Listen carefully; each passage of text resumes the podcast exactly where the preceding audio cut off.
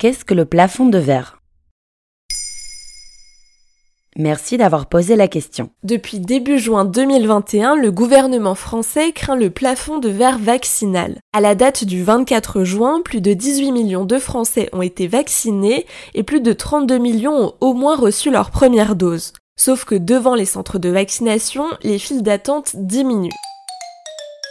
Alors la question se pose, tous les Français qui souhaitent se faire vacciner le sont-ils? Si la réponse est affirmative, cela signifierait qu'on atteint bien le plafond de verre vaccinal, un seuil qu'il serait difficile de dépasser. Les personnes âgées sont les plus difficiles à convaincre, alors, le gouvernement met en place des campagnes de communication pour accélérer la stratégie vaccinale. Mais à l'origine, c'est quoi ce plafond de verre? On doit cette théorie aux féministes américaines des années 70. En anglais, on l'appelle le glass ceiling. C'est Marilyn Loden, une autrice, qui a prononcé le mot pour la première fois dans un discours en 1978. Six ans plus tard, il apparaît dans le titre d'un article du Wall Street Journal.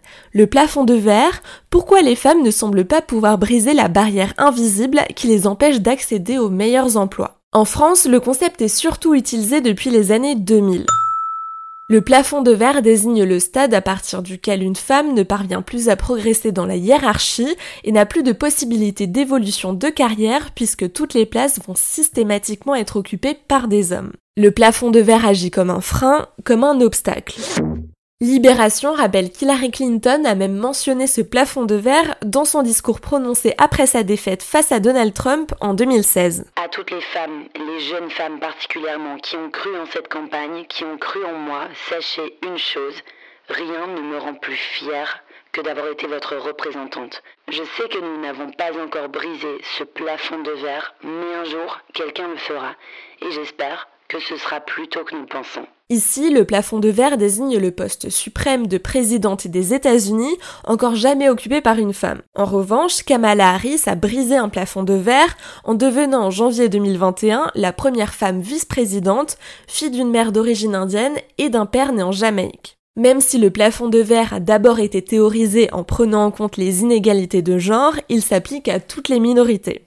Donc le constat n'a pas changé depuis les années 70. Les femmes occupent plus de postes à responsabilité, mais les chiffres ne sont toujours pas significatifs. Quelques exemples. En France, une seule femme a été première ministre. C'était Edith Cresson et ça remonte aux années 90. En 2021, une seule femme dirige une entreprise du CAC 40 et seulement 21 femmes dirigent un pays. Sur 200, ça fait pas beaucoup.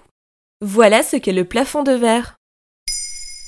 Maintenant, vous savez, un épisode écrit et réalisé par Pauline Weiss. En moins de 3 minutes, nous répondons à votre question. Que voulez-vous savoir? Posez vos questions en commentaire sur les plateformes audio et sur le compte Twitter de Maintenant, vous savez.